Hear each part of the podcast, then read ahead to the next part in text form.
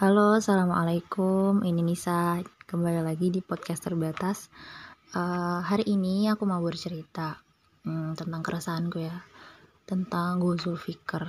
Mungkin ini bahasan yang apa ya kayak ya udah gitu, mungkin sering diulang-ulang. Tapi diulang-ulang pun bahkan kayak kok kita masih terjerumus ke sana kayak gitu.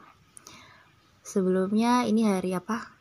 Hari Jumat tanggal 23 September 2022 ini aku habis dengerin uh, apa namanya semacam uh, apa sih ya uh, karyanya Buya Hamka yang terakhir. Eh bang terakhir asal asal misalnya yang terakhir bukan yang terakhir. Karyanya Buya Hamka tentang apa ya dukungan dukungan beliau terhadap negeri Malaya kayak gitu. Juga akhirnya ya berpikir gitu. Sebenarnya potensi untuk persatuan umat ya dengan model-model yang ada gitu. Baik umat Islam di Indonesia yang banyak juga di Malaysia dan negara-negara uh, Malaya lainnya kayak gitu. Nah itu jadi kayak ya semacam satu motivasi aja sih. Kayak kita balik ke topik ya teman-teman berkaitan dengan Gozul kayak gitu. Sebenarnya apa ya mungkin kalau kita uh, kata-kata Gozul Fikir kan kita sering ya dulu disampaikan gitu. Mungkin teman-teman yang udah pernah disampaikan ya yang belum ya kita coba uh, saya aku sampaikan kayak gitu. Uh, Gozul Fikir itu adalah uh, ka, apa ya kat, uh, dari bahasa Arab ya Gozul itu perang Fikir itu pemikiran. Yang mana perang pemikiran. Artinya uh, pemikiran yang benar kayak gitu itu tuh uh, di apa?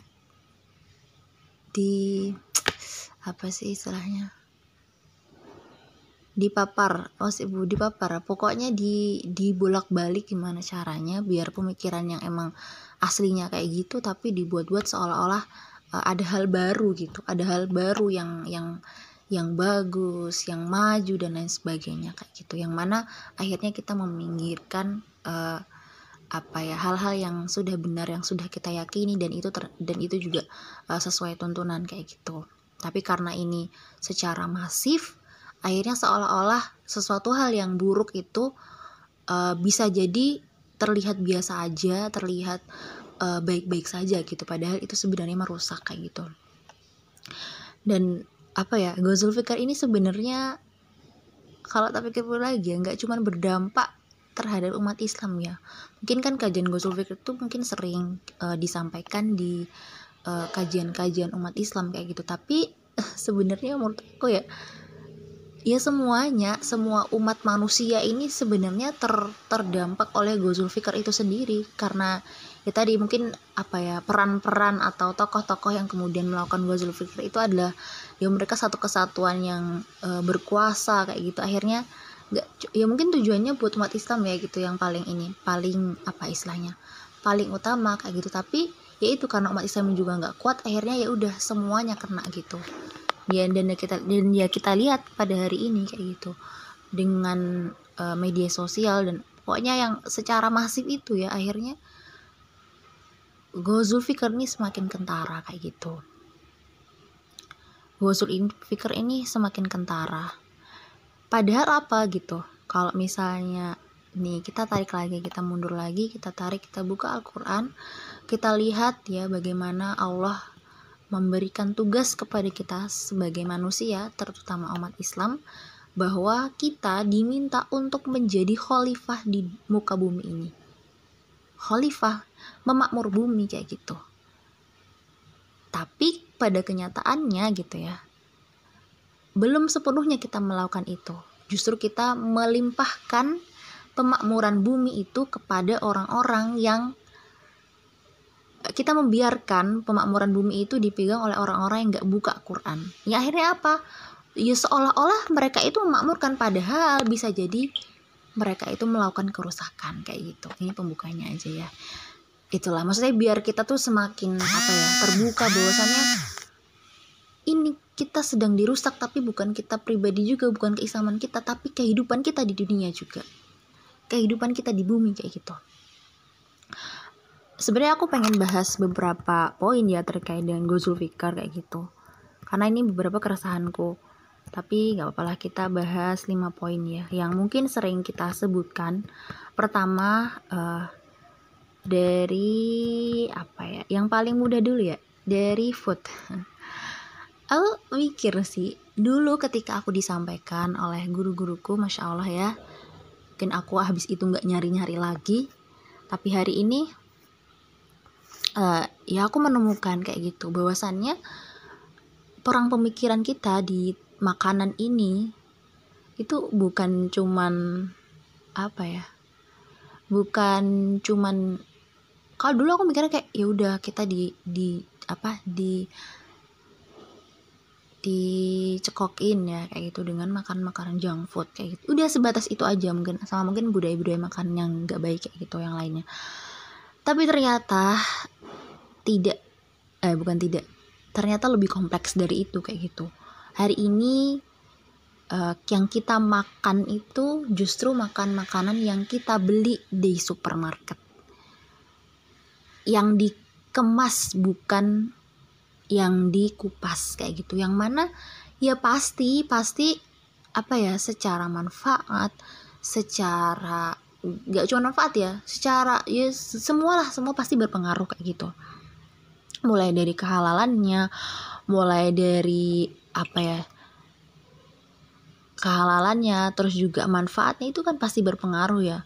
Ya mungkin kasus-kasus daging oplosan bakso yang dicampur babi itu kan ya biasa ya. Tapi kan lebih dari itu kayak sekarang kita ketergantungan kita terhadap makanan-makanan kemasan. Yang mana kalau ada ibu-ibu tuh yang pernah bilang ke aku ya ke dalam satu webinar gitu ya istilahnya kita itu sering uh, apa ya mungkin kita uh, sering makan makanan emergency kayak gitu mungkin secara label itu ya halal gitu. Halal ada ada diperbolehkan beredar gitu. Tapi secara gizi kita nggak bisa memastikan kayak gitu. Bahkan kalau ibunya bilang ya kasarnya ya makanan emergency kayak gitu.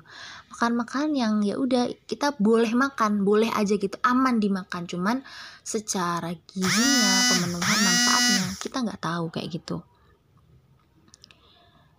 itulah ya. Padahal kan sebenarnya uh, dari makanan ini yang kemudian uh, memberikan kita itu banyak sekali manfaat ya. Uh, pertama dan yang paling utama tentang kesehatan kayak gitu. Kesehatan. Di mana kesehatan ini tuh ya berpengaruh gitu. Pertama dalam produktivitas kita baik dalam kesehatan fisik kesehatan emosi kecantikan mungkin kalau sekarang kita juga banyak berbicara tentang skincare gitu ya. Tapi kita kurang berbicara tentang bagaimana asupan yang yang harus kita makan gitu ya. Karena itu sebenarnya juga skincare yang yang yang alami yang sangat manfaatnya sangat baik gitu yang dari dalam gitu ya. Kayak gitu.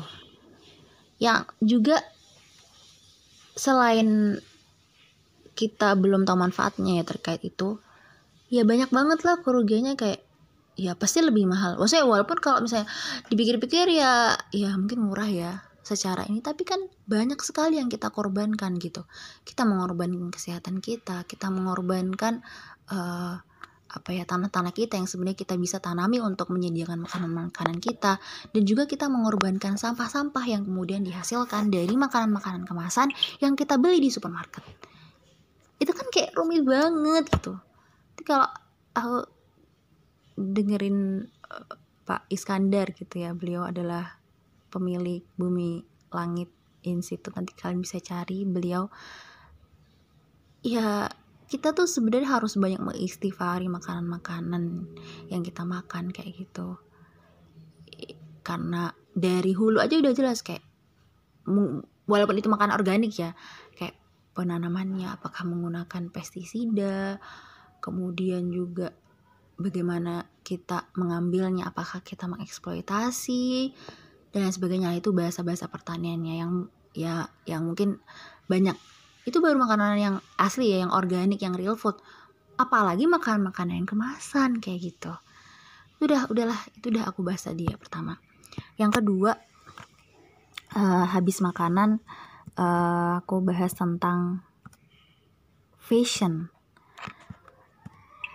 perempuan banget nih fashion. Maksudnya eh, perempuan kan yang identik ya dengan fashion gitu. Kalau dulu kan aku tahunya ya udah fashion itu uh, apa ya ada banyak model-model yang nggak sesuai syariat Islam gitu yang terbuka gitu juga. Dan juga tren-tren gitu. Tapi ya benar juga sih. Tapi sekarang lebih jauh lagi ternyata uh, ya fashion ini juga yang punya uh, apa ya waste atau limbah yang banyak juga gitu yang kemudian dihasilkan gitu. Karena ya produksi yang berlebihan atau juga fast fashion yang produksinya cepat yang mana ya itu merugikan umat manusia yang yang bekerja di sana kayak gitu.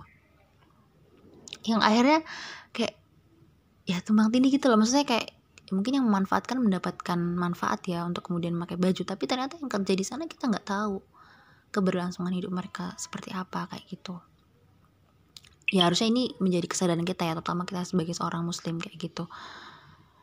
Ya kembali lagi kita istighfar lagi. Kemudian yang ketiga terkait dengan film.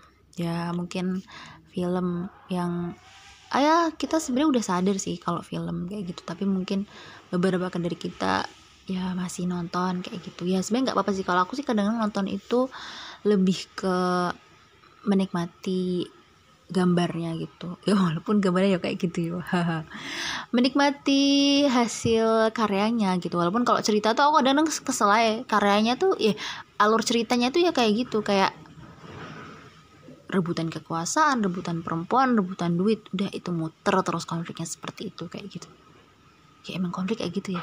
Ya tapi tuh menurut aku tuh kayak ya gitulah film. Maksudnya akhirnya kayak mengamini mem membuat hal-hal yang di dalam film itu sebenarnya nggak baik tuh jadi kayak lebih memasifkan lagi budaya-budaya kayak gitu gitu budaya-budaya nggak baik yang ada di film itu kayak ah emang biasa tuh kayak gitu itu emang biasa tuh kayak gitu. Itu tentang film. Terus kemudian tentang fun.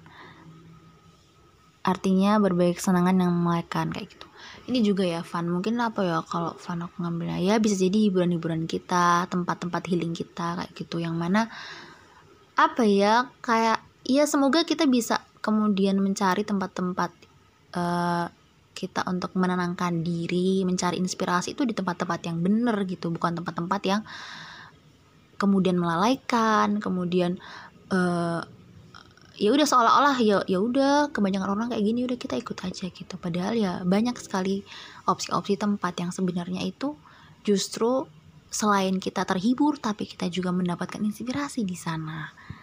Kayak gitu guys. Kenapa ya aku buat kayak gini? Ya itulah ya itulah uh, semacam hmm, ya keresahanku aja terkait Gozul Fikr kayak gitu. Kesimpulannya apa gitu ya ayolah marilah kita semua sama-sama belajar gitu. Aku pun juga Bismillah aku juga pengen sekali mengusahakan untuk kita sama-sama belajar gitu. Terutama belajar pada sumber utama kita yaitu Quran dan juga Sunnah. Juga sejarah artinya peninggalan uh, apa ya cerita-cerita uh, umat-umat terdahulu gitu. Baik mungkin yang ada di Al-Quran maupun uh, apa ya para ulama-ulama kita yang sudah menorehkan uh, perjuangannya yang perlu kita tahu di sana kayak gitu. Sehingga kita menjadi orang-orang yang lebih optimis lebih tahu bagaimana Islam lebih bisa bijak uh, menentukan pilihan kita menentukan bagaimana kita memenuhi kebutuhan kita dan lain sebagainya kayak gitu. Kemudian yang kedua mari kita bersama-sama setelah kita belajar ya kita ayo kita merumuskan solusi ya nggak harus sama. Kita semua punya karakter masing-masing gitu ya. Silakan kita merumuskan solusi di bidang kita masing-masing gitu. Dan setelah itu ya marilah kita melakukan aksi nyata perubahan-perubahan itu. Yang mana perubahan itu ya kalau misalnya nggak sempurna ya nggak apa-apa. Bukan nggak apa ya ayolah kita mendekati sempurna. Dan kalau misalnya kita belum bisa mendekati sempurna ya yang penting kita dengan hati yang senang kita melakukan perjuangan itu gitu. Kita melakukan eh, upaya-upaya perubahan itu gitu. Yang penting jangan kita tinggalkan jangan kita, kemudian kita tidak peduli jangan kemudian kita menyerah kayak gitu. Karena gimana pun tugas memakmurkan bumi adalah tugas kita sebagai umat Islam kayak gitu. Karena kita udah dapat petunjuknya selain kita dapat tun apa uh, tugas itu kita juga dikasih petunjuk sama Allah kayak gitu mungkin itu podcast sore ini. Semoga bermanfaat. Wassalamualaikum warahmatullahi wabarakatuh